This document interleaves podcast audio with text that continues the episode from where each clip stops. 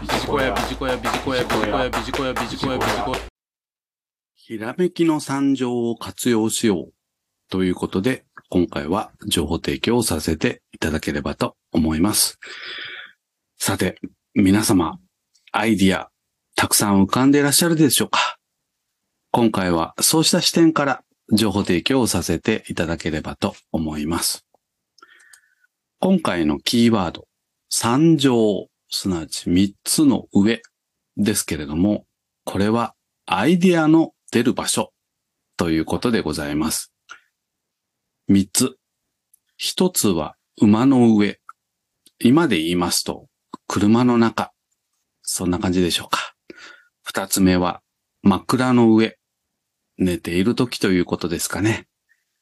そして3つ目が川屋の上ということでトイレです。この3つの状態ですけれども、言ってみれば心身ともにリラックスしている状態というふうに言ってもよろしいかと思います。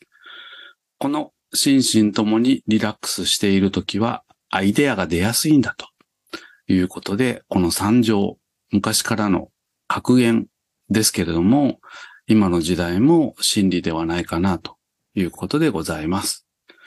ぜひ有効活用していきましょう。例えば、皆さんのアイデアの出やすいところはどこでしょうか？今申し上げた三条に限らず、どこか思い当たるところがあれば思い出していただければと思います。ちなみに、私はプールでウォーキングをしているとき、これが一番アイデアの出やすい場所です。そもそもリラックスをするためにプールに通っておりますので、歩いている時にアイデアが湧きやすい。このポッドキャストのテーマもよく浮かびます。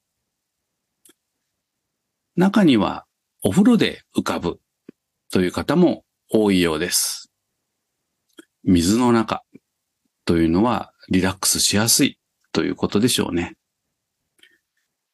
私も以前は枕元にメモ帳を置いてということをやっていたこともあります。三条の中の枕の上、陳情ですね。ただ、なかなかうまくはいきませんでした。いいアイディアがあったと思っても起きると忘れてしまいますし、あまり効果的ではありませんでした。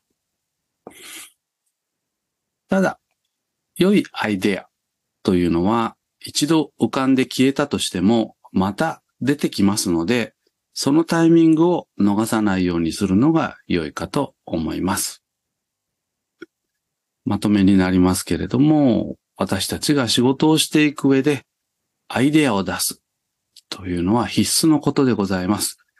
それぞれ皆さん出やすい場所というのがあるかと思いますので、ぜひそんなところを意識をしてアイデアたくさん出してみましょう。